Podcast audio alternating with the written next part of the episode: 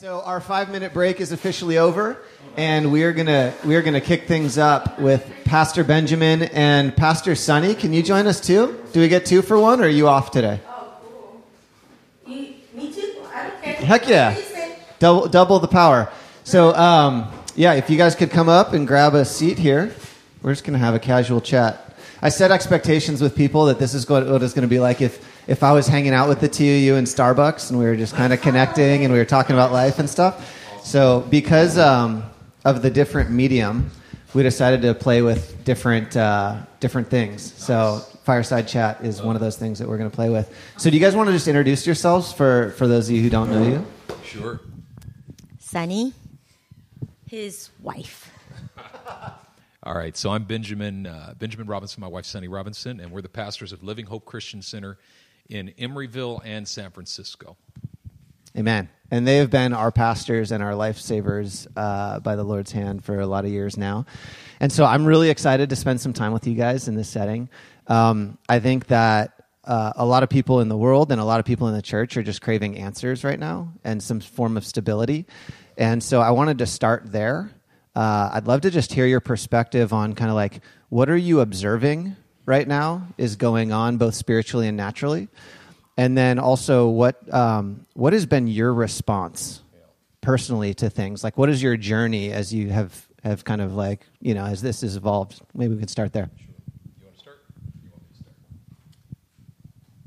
I, I could start. I think um, I'll leave, you know, the spiritual. Well, I'll have him share more, but I'll just talk about my personal uh, walk and my personal experience. In my spirit, I've been so excited. Should I look at you or the camera? I've been. I've been so excited. Like where I've been staying up like many nights, not out of anxiety or fear, but out of excitement. And sometimes I'm like, Benjamin, is it okay that I'm this excited? That even though I do, I do have concerns for people, you know, especially the elderlies, you know, and when I read about what's happening in Italy, like I, I am concerned. But in the spirit, I've been so excited that this disruption is good for us. A few nights ago, I've been up till 4 a.m. because I've been, I keep hearing God saying, Sonny, living hope, my sons and daughters, you're gonna come out of this more blessed. You're gonna come out of this more blessed. So in my spirit, I was like, I believe, God, I believe. But how? I believe you, but I don't know how. I can't see it with my eyes. I can't see how we're gonna be more blessed. But I believe. I believe. And and um like even this Sunday, you know, like we had over uh, 199 different sites, you know, joining in, you know, and already over a thousand views on Living Hope's live stream of worship. We don't have thousand members at Living Hope. You know, but to see that Jesus is praised in every household of our members, that Jesus is praised and his name is acknowledged, that every household has become a sanctuary where the presence of God is, you know what I mean? Like that is so exciting for me. And I just sense God is on the move to save souls. God is on the move to release his spirit over his church.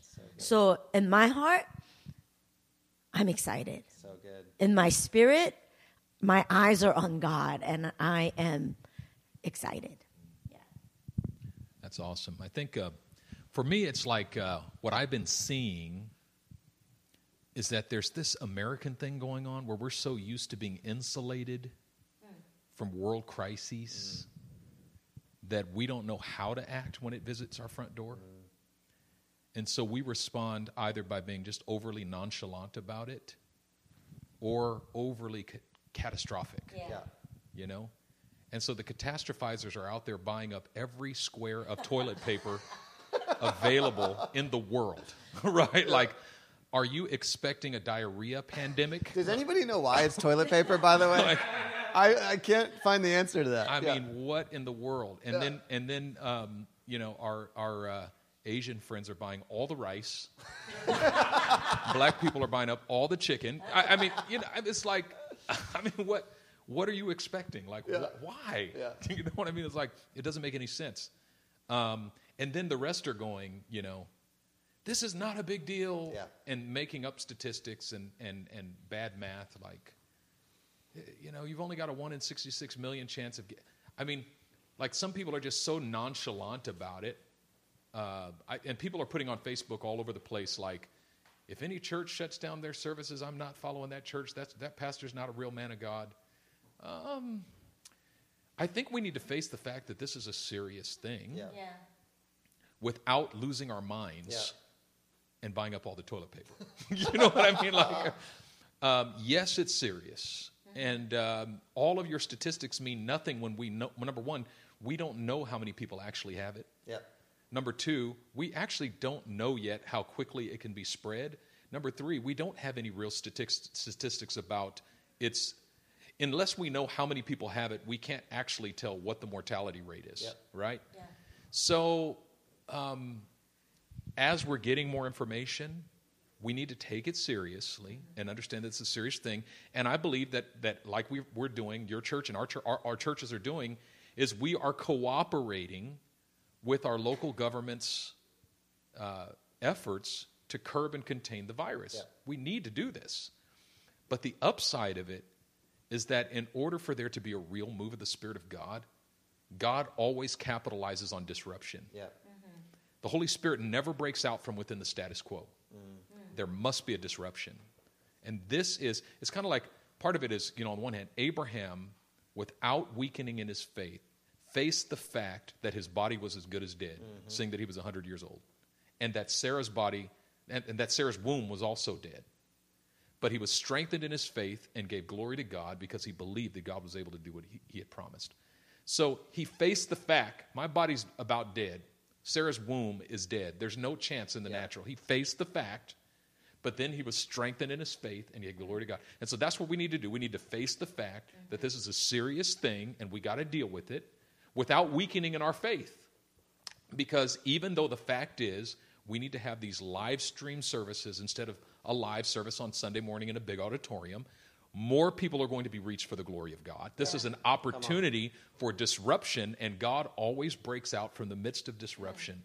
And that's what's happening right now. So good. And so it's, Yeah. it's an opportunity for God to be glorified. So good. Yeah. Yeah, I, I um, as I've interacted with this thing, uh, I'll admit that I was one of those that's kind of like, this is stupid. like, you know, and, and in your newsletter, you're like, you know, anybody who responds in that is in spiritual pride. And Did I say that? yeah, you did say that. it, it hit me. And and the thing that that was actually kind of cool about it in a way is every time I would say it, Suki would kind of like you know tilt her head at me and, and kind of like you know this isn't this isn't the right way to look at it. But I would feel the conviction of the Holy Spirit, just kind of like prompting my heart, like, "Hey, you're not looking at this properly." You know, and and as I prayed about it, um, there's that passage uh, in Daniel. I think it's chapter three. Um, maybe it's not chapter three, but it's like when Shadrach, Meshach, Abednego go into the fire. And uh, I've been thinking and praying on this passage a lot of late. But it's not that the fire didn't actually carry the power to harm. Yeah. Like there was real natural power to harm them. Yeah. It was that they had a bigger confidence in the supernatural power of God. So that's the thing that kept them at peace, but not saying, "Oh, the fire the fire doesn't do anything. Right. Like I can walk through fire, you know, like Exactly. And if you look at exactly what they said, they said, Our God will deliver us from the fiery furnace. That's right. But even if he doesn't, know that we will not bow down to your idol. So, in other words, they had confidence, but confidence is not the same thing as certainty.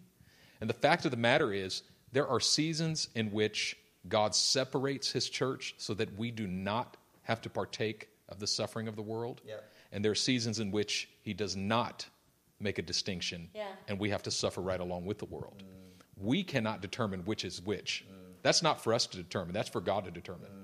There are times when it rains, there's a drought, and we all experience the drought the way everyone else does. Then there's a time when He puts us in Goshen, mm. and it's darkness on the rest of the mm-hmm. land, but there's light in Goshen. Mm-hmm. We don't get to determine which is which. And so for us to just nonchalantly say, we're believers, we're going to be protected from this virus, we don't know that. It could be, But our confidence is the confidence of Shadrach, Meshach, and Abednego. Our, my God will protect me from this virus. But even if He doesn't, I'm not going to bow down to the altars of the Lord, Yeah. right? Yeah, absolutely. Yeah, Absolutely. There was one other thing that I was kind of um, stewing on that I thought we could kind of launch off of, and, and I think Sonny, you um, you kind of went in this direction a little bit, but I feel like there's um, there's oftentimes stages of faith that happen for people. When something like this happens, it's almost like the initial response is either nonchalant or this is really scary, and you end up in a place of fear. And I feel like the like one of the the first places you can go is either like stay in that fear. So this is like stage 1 of kind of like the journey of faith. So you just hang out there and you're listening to the news and you're filling yourself with all of this stuff that's just like the spirit of fear is is rampant right now. And you know that the the the enemy is going to try to take advantage of this thing and just spark people's fear into into craziness. And that's what we're seeing with toilet paper, right? Um, and and I think that sa- that some people go like, God, what are you doing in this? In the rhetorical fashion, like, wait a second, like God, what are you doing? And and I think that um, uh, there's like a, a protection that we're inviting in that side of things. It shifts us into a personal protection. And I've been camping out in, in Psalm kind of 91 and, and just declaring that over my family. And I realized that that kind of stage two of this journey for me was okay, I feel good about me and my family. And it was almost like a camping out in the goodness of the Lord for me personally. And I think that's a really sweet, great place to be. It's just not the destination. There's a place beyond that where that whole, like, God, what are you doing rhetorical thing turns into a true question, which is like, I actually feel stable. I actually feel secure. I feel good mm. that, that I'm, I'm, I'm secure in my father's arms, in my father's hands, as in my family.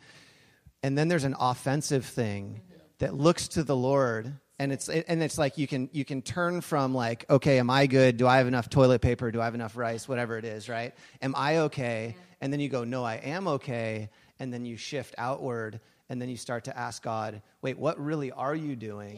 And i loved how you said it because it wasn't like it, there was such hope in it you know it was like god what are you doing? Because i know you're moving and you're doing something amazing and great right now.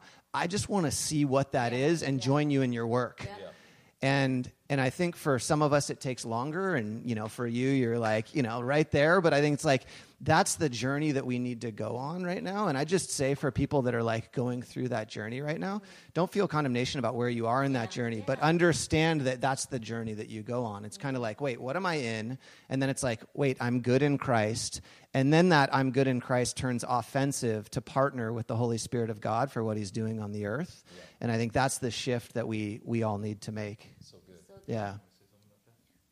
Yeah, you know, I was talking to somebody a couple of days ago, and in the beginning, we were talking about the statistics, what's happening in Italy, and how there's not enough tests in America. And when we were just talking about the news, you could sense like almost like this atmosphere of darkness, you know, just like just cover, you know. But when we shifted our conversation into what God is saying and that God is on the move, right? And that you could actually invite your friends to your house to, you know, join church online. Your friends that would never come to church, but they'll come to your house, your living room, and like they could actually encounter God. And when we shifted our conversation to God, and and and that God, we're not afraid because our eyes are on you, and we're excited for what you are about to do. When we started to, you know, like shift our conversation, the whole atmosphere shifted. The person I was talking to, like she was really down, and her husband was, you know, down, and and like I could see her like get her spirit just arise with faith and joy.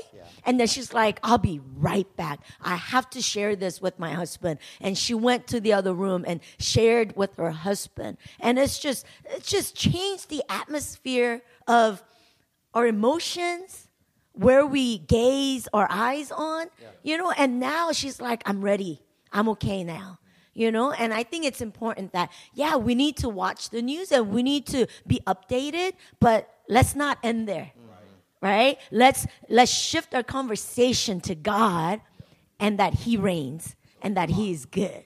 Yeah. That is it.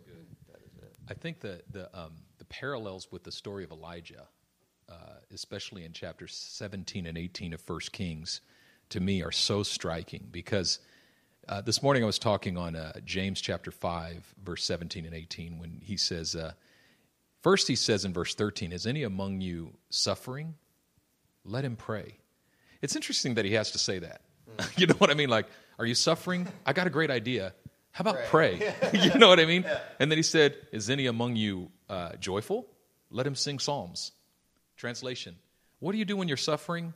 You pray. You go to the Lord in your suffering. What do you do when you're having a good time?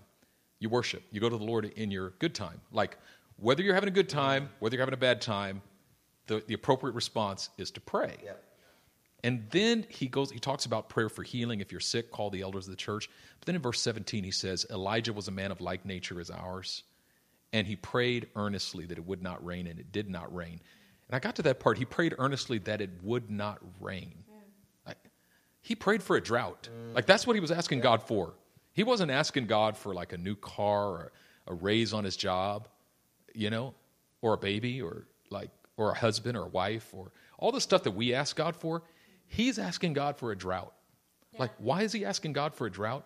Because he realized that a revival was needed, mm-hmm. a revival was necessary, mm-hmm. and that what the only way to bring about that revival was disruption. Mm.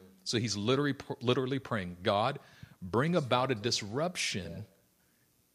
Because if, if you think about it, coronavirus has the attention of the entire world right now. Yeah. Do you think God's trying to get our attention?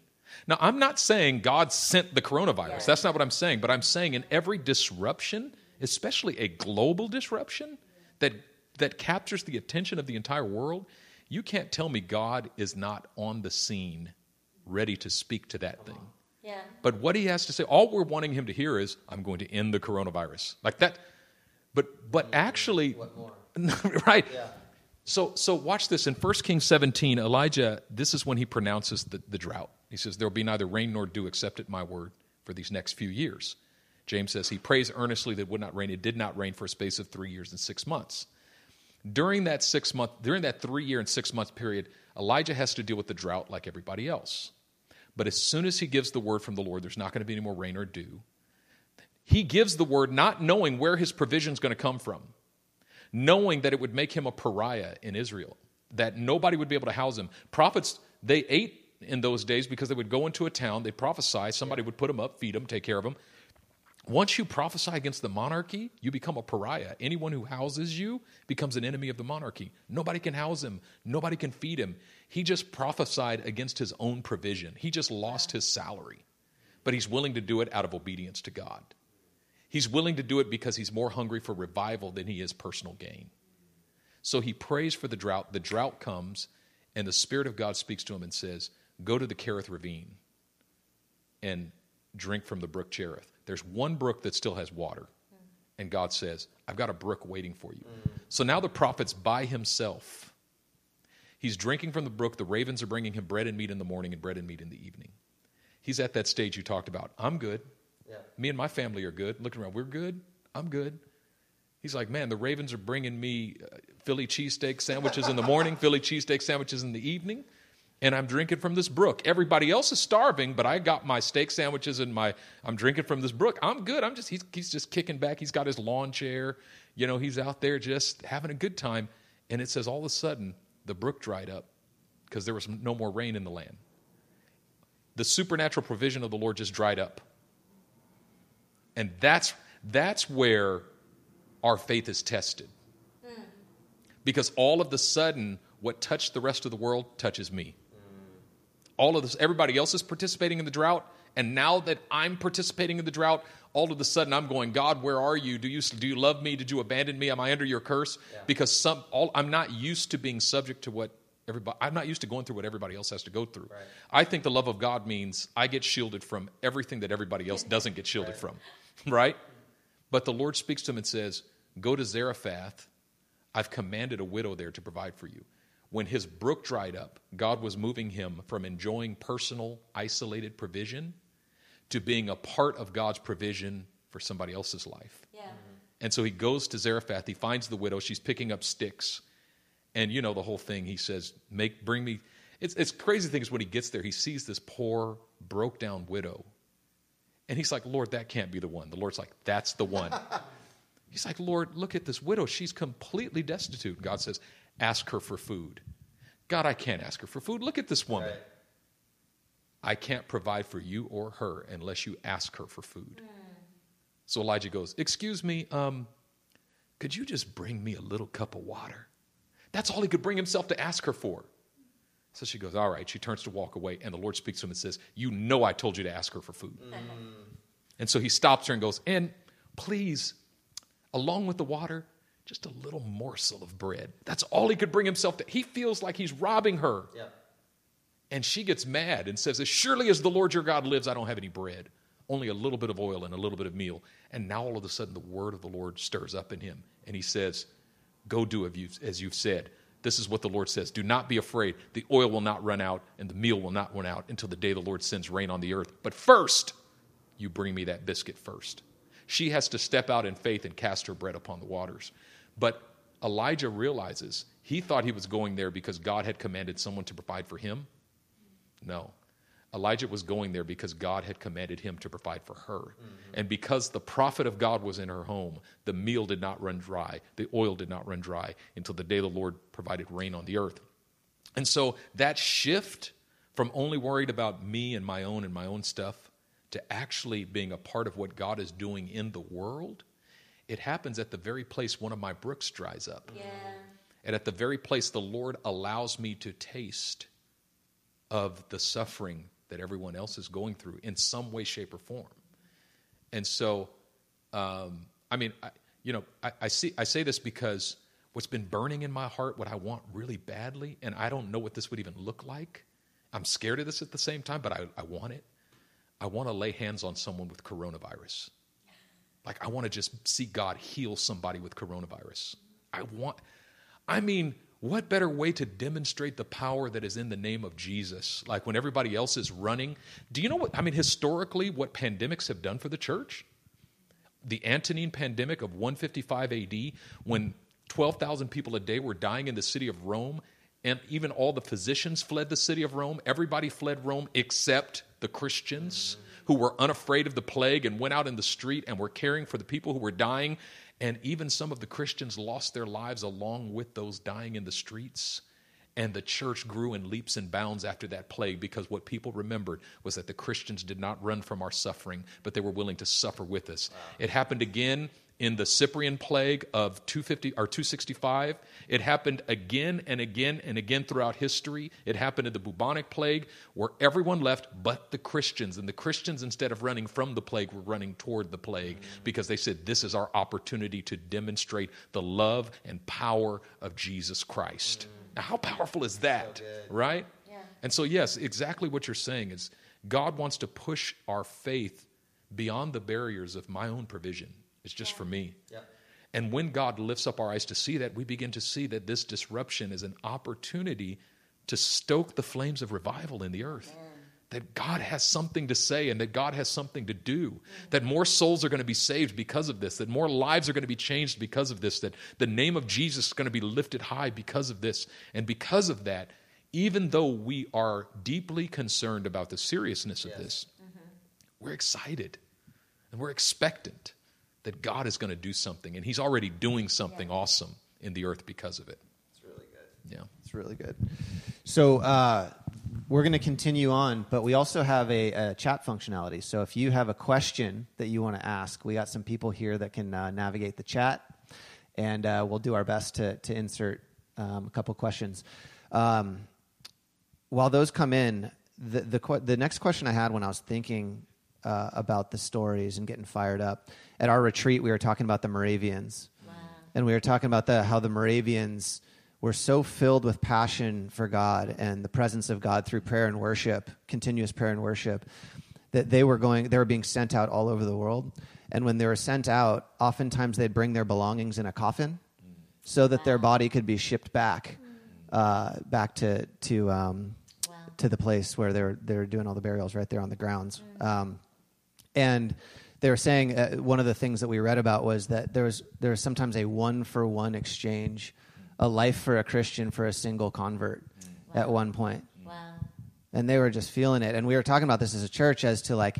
How do we get to a place where we're living our lives not trying to be Wow. in a protective state, but we're like on the offensive? This was at our church right before all this stuff, or I mean at our retreat right before Yeah. all this stuff kicks up. So I don't think the, the timing's coincidental. But I do have a question about like how do you take something like that or what you guys just said and take it to your day to day? Like what does that look like as I now work on video conference in my job? You know, how do, what does it look like when I go to the store and there's nothing on the shelves and like Yeah. do church life? And what does that look like? So what does that look like? What what are some tips that you'd have for people in terms of navigating this thing and going after what you're saying, but in the practical stuff? Um, you know, we are part. We are in this world, and so we're gonna wash our hands often. I make my daughter wash her hands like every time she comes in.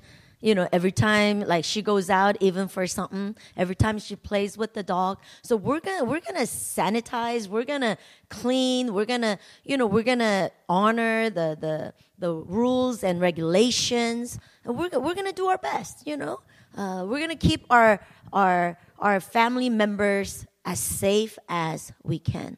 But I think for me and personally, um, we started this 40 days of prayer at Living Hope, and like every day, you know, we have a specific biblical prayer that Benjamin wrote. Uh, 40 different kinds of prayer from the Bible. And so the whole church is just praying that specific prayer every day. And so uh, just waking up in the morning, just breathing the truth, the word of God, you know, and just, you know, just slowing down with God, you know, breathing in, the Lord is my shepherd, breathing out, I have everything I need, you know, so I start with breathing prayer. Right, and I and then I go into that daily prayer uh, journal, and throughout the day, I just keep the Lord just right there, like like near me. Yep. You know, God says, I am here. I am very near you. And I'm going to be very conscious about being, uh, being aware of his awareness. So those two things are what I'm trying to live with. Yeah. Absolutely. Yeah, I, I, th- I think in, in just full agreement with that. The answer for me is nothing changes in, in this sense. Are you suffering? Pray. Are you doing well? Worship. Meaning, I, I, we were talking about the Moravians this morning as well in our in in this Sunday's uh, message, and I was thinking, just as you were talking, I was thinking about the story of the two Moravians who felt called of the Lord to uh, evangelize a particular um, place in, uh, I believe, it was in um, on the Ivory Coast in Africa, and they found at a certain point that the only way that they could get there was if they gave themselves as slaves Mm. because it was a slave area and- and they wanted to reach all the slaves. They felt called of the lord to share the gospel with the slaves and they, nobody would take them there. They said "There- the o- there's only one way you're going there if you become slaves. So they looked at each other and said great we're slaves. How do, where do we sign up to be slaves? And they signed themselves over as slaves. And as the boat was pulling off they, one of them cried out to his loved ones as they were leaving may the lamb who was slain receive the reward of his suffering. Come on. Like they literally, it was. See, this is this is what it was about. Now, some people might look at that and say, "Wow, what dedication to evangelism!" No, it was dedication to Jesus. They heard Jesus say, "Go there," Yeah. and so at whatever cost, they went there. And so, what it's really about every day is waking up, just surrendering my life to Jesus, just getting all my life. Jesus, I'm here. I worship you and I want to be obedient to whatever you want today. And then out of that intimacy with the Lord, let the Lord direct me to the lost. Kind of like Elijah. He sat by the brook when the Lord to tell him, told him to sit by the brook. And he went to Zarephath when the Lord told him to go to Zarephath. Yeah. He went to Ahab when the Lord told him to go to Ahab. He went to Mount Carmel when the Lord told him to go to Mount Carmel. The, really, the strategy is worship the Lord, love the Lord with all your heart, mind, and soul, and then do what he tells you to do. Yeah, that's Yeah. so good. The uh, the thing that I've been thinking about related to that because I've been, you know, asking myself the same question. Uh, my day to day probably looks a lot like uh, yours out. You know, like a lot of people listening, which is you go into the corporate world. You know, you have a series of meetings over video conference now. It used to be uh, in the office, and and like how how does this look real in that environment? And the thing that I've been um, really thinking about a lot these days is, you know, that time in the morning where you're inviting God to use you as an instrument in His hand. Mm. And then here's the most important part you then walk through your day expecting that He answers that prayer. Wow, it's good. It's so subtle, but it's so different, mm-hmm. right? Th- then everything that you start to interact with in your day, you know, somebody comes to you crying at work and you're like, oh, God, mm. this is So you good. sending this person. This isn't just some So good. random thing that's happening. Right. This is you doing this. Or something not good happens at work and you go, okay, God, where are you in this? Because I've invited you to be involved in everything that goes on here. But I think that, like, that anticipation that God will take you up on wanting to be an instrument in his hand in this time, he will answer that. Mm. He will definitely answer that. But you have to be looking for it because he'll open doors and we'll walk right by them if we're Yeah, not yeah. Careful. And so I think I would combine kind of like this prayerful meditation and like anchoring in God with then an expectation as you walk forth from there that he's going to open doors for you that you then speak his word and and minister to somebody and love them and etc. So good. Absolutely. Yeah. Good. So good. Yeah. Yeah, I was thinking about uh, the the Isaiah.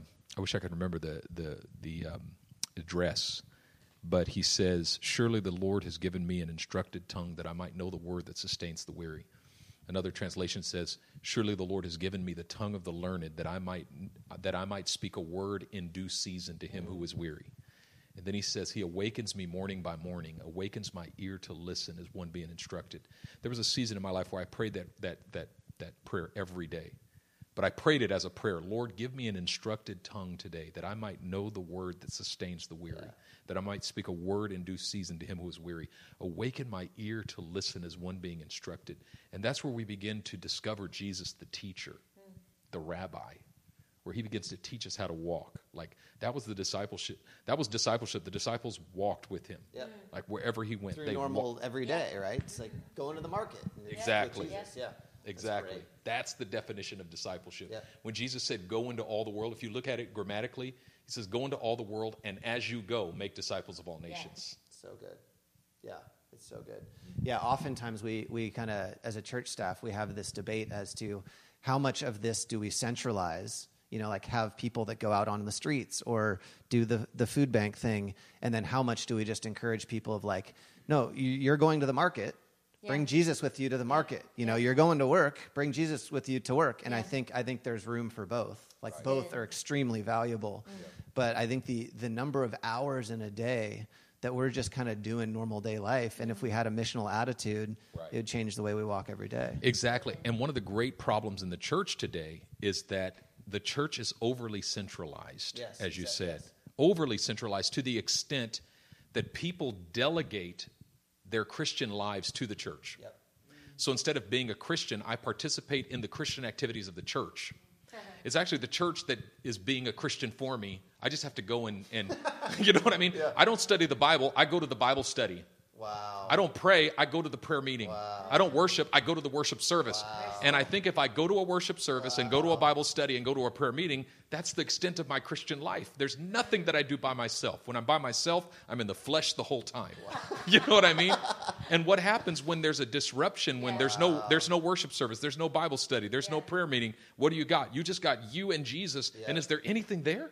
It's kind of like the church becomes like the kid and then the kid goes off to college and there's no marriage. You know what I mean? Like husband and wife don't interact with one another except around the kid. Where we Christians we don't act we don't interact with God except around the church.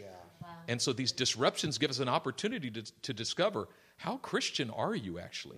Like are are you a Christian yourself? And and we were we were looking at uh, in Revelation chapter 1 when John's on the island island of Patmos completely isolated Yeah. No local church there. He's by himself. And what did he say? I was in the spirit on the Lord's day. Yeah. What's the Lord's day? That's Sunday. Yeah. When he says I was in the Spirit on the Lord's day, what he means is I got up Sunday morning and I didn't care that there wasn't a local church there. I put on my Sunday best. right. I took my shower and shaved. I grabbed my Bible and I went to church by myself. By myself. And I was in the Spirit on the Lord's day. And revelation always comes to those who find themselves in the Spirit on the Lord's day, mm. even if you're by yourself. Yep. Yep. And that's what God wants in this moment and in this time. Yeah.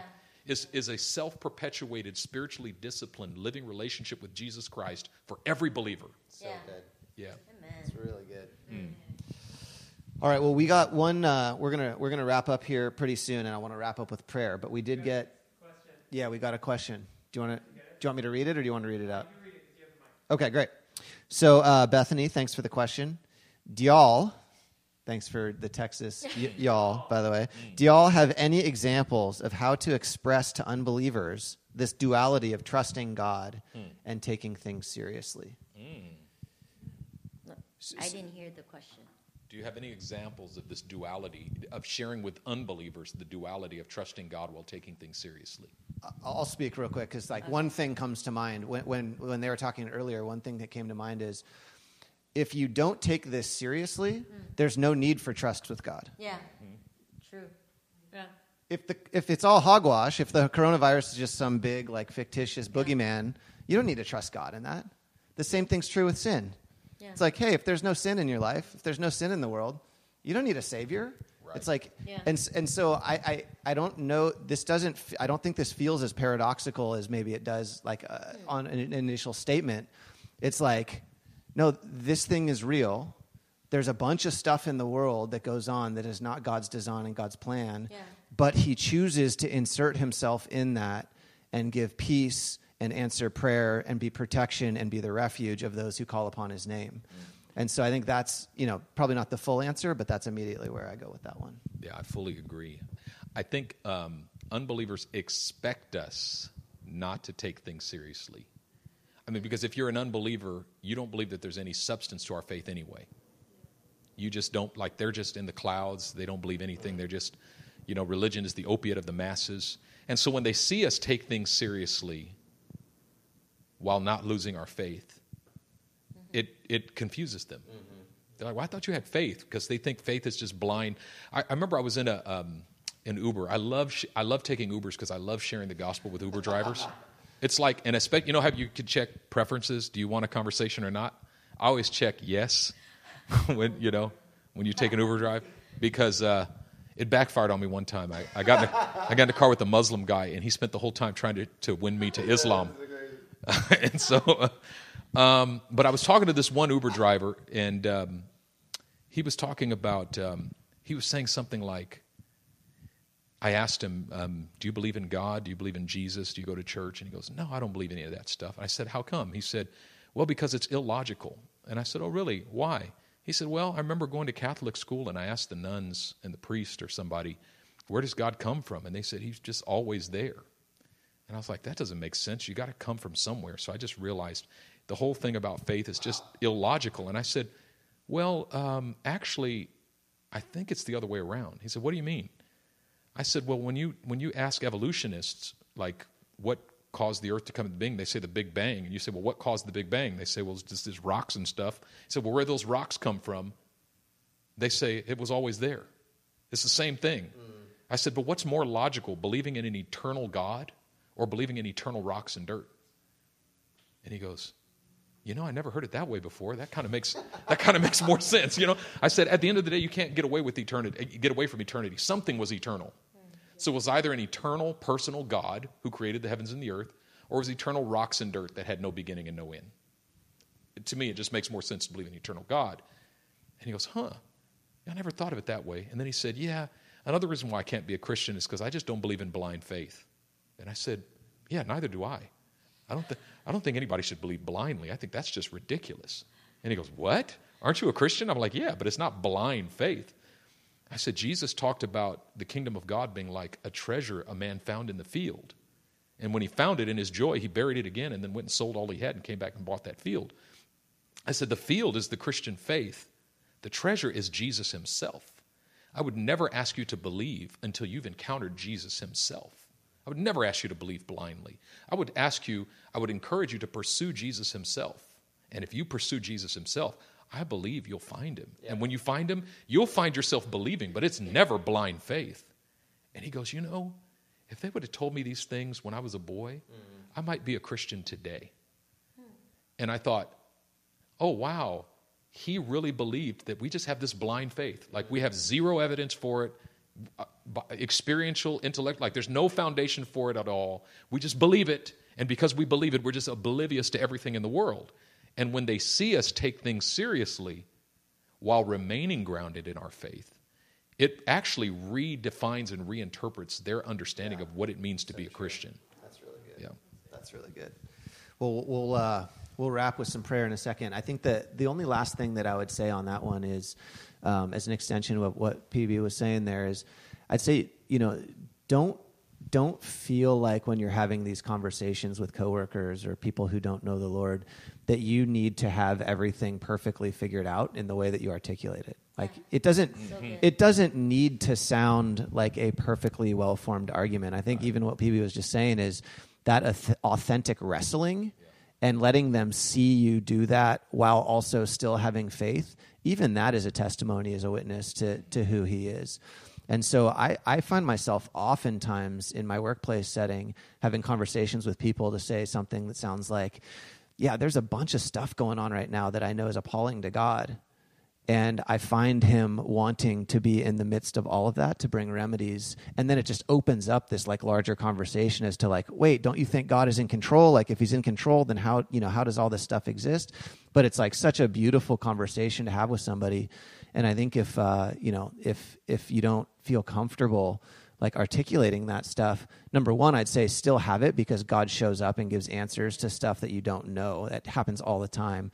But number two, use it as an example of like right now, go and start to wrestle with those things and like come up with what you what you think and talk to your house group leader or talk to me. I'd love to share about uh, about how I handle those things.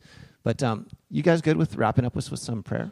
Okay, cool. So I thought there'd be um, a couple of things. One, I, I'd love to go after it just for the world. You know, like the world needs our prayers right now. And then two, if you could just pray into kind of that hope filled perspective for the church and like seeing what God's doing in the here and now and uh, and and agreeing with what he's doing in the church and any more specifics you have around that. Cool. All right. All right. Let's pray. Let us pray. Mm. I just want to pray Psalm 27 over every uh, ARC members. That though the Lord is my light and my salvation, whom shall I fear? The Lord is the strength of my life, of whom shall I be afraid? When the wicked came against me to eat up my flesh, my enemies and foes, they stumbled and fell. Father, I pray that your name, the name of Jesus, will be lifted up among us. God, in our workplaces, in our homes, God, in our small groups, that the name of Jesus will be lifted up. God, as we run into the name of Jesus where it's safe, where, where we find refuge, God, where we walk in peace, where walk, where we walk in joy. God, let our coworkers and family members and friends see, God, the tangible peace that we walk in and let it god just just just shift their eyes upon you spirit of god that your people will walk by faith and not by sight lord.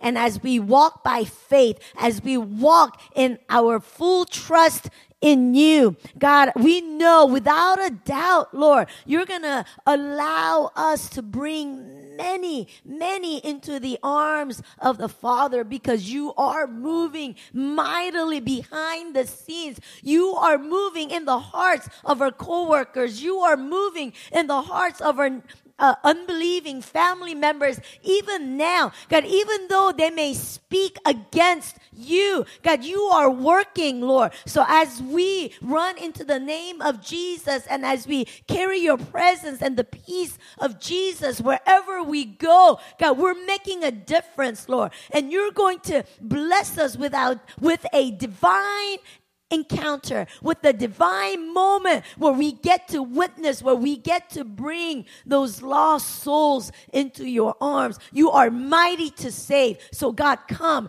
and save our friends, our coworkers, and our family members right now in this season, in and through us, God. In Jesus' name. Yes, God.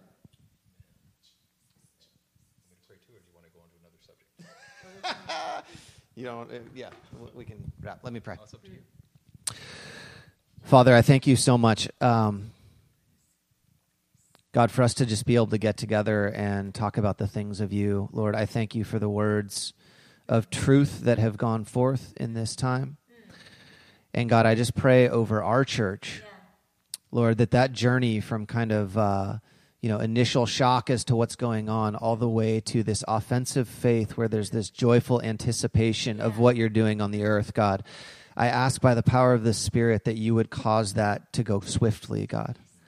God, that as we as we commit ourselves to get our minds set in your word, as we commit ourselves to worship your great name every morning, God, with thanksgiving and praise, God, I pray that you'd give us the mind of Christ through all of these things, and as we interact with people in the in the in the world, that there would be a grounded confidence and peace grounded in the realities of today and what's going on, not denying them in a trivial fashion, God, but established and full of confidence and peace that people would ask and say, What in the world is going on with those people that they're just operating this thing a different way? Mm-hmm. And so, God, I pray for many, many open doors of opportunity in this time. God, I pray that many prodigals mm-hmm. would come home in this time. God, I pray that you would shake the church out of apathy. God, that you'd shake us out of apathy to not just go to Sunday like a like a robot and come back and do life like everybody else and rinse and repeat, God. That there'd be a real like grabbing hold of the deep things of God in this time for your church. And that you would advance us out of this thing stronger than the way that we entered in. And so we thank you, God, that you're on the move, that none of this catches you by surprise, and that you have a great plan for the world through this. And so we, we put our faith in you and thank you for it. In Jesus' name. Amen. All right. So as we wrap up today, um, I wanted to just say uh, one final thing. One, actually, two final things. One, Suki really wanted to be here with us. Um, she really, really, really wanted to be here with us. Uh, her heart is so big for this church, and she just always wants to be right in the midst of what God's doing here. Uh, McKenna ended up coming down with a cold this morning, and uh, yeah, thanks for that hug earlier. that that hug was nice. Um, and so, you know, as a very real precaution, we're keeping her at home. We're not sending her to school. And I want to just say that, like, the whole thing of equating or or taking something that says like, "Hey, let's have wise precautions," and then equating that to faithlessness, or saying like, "Oh, you're just isolating out of fear." That's not the same thing. The attitude that we're having right now as a church is we're not meeting on Sundays because, like PB was saying earlier, we want to honor the local authorities that say this is the best way to get this thing eradicated in our area and to never have it be an issue. And so, for protection of the weakest among us, we may be okay if we get it, right? But that doesn't mean that we're not spreading it to other people.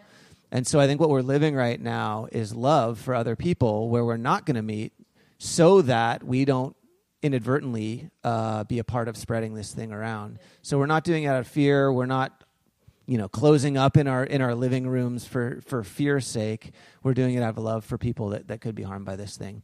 So we'll continue to meet in this format for the next few weeks uh, most likely but stay tuned especially on our facebook page our members page and through the newsletter. We'll keep uh, keep you up to date as to how we're going to continue to meet together. But god bless you. Have a blessed sunday and thanks for joining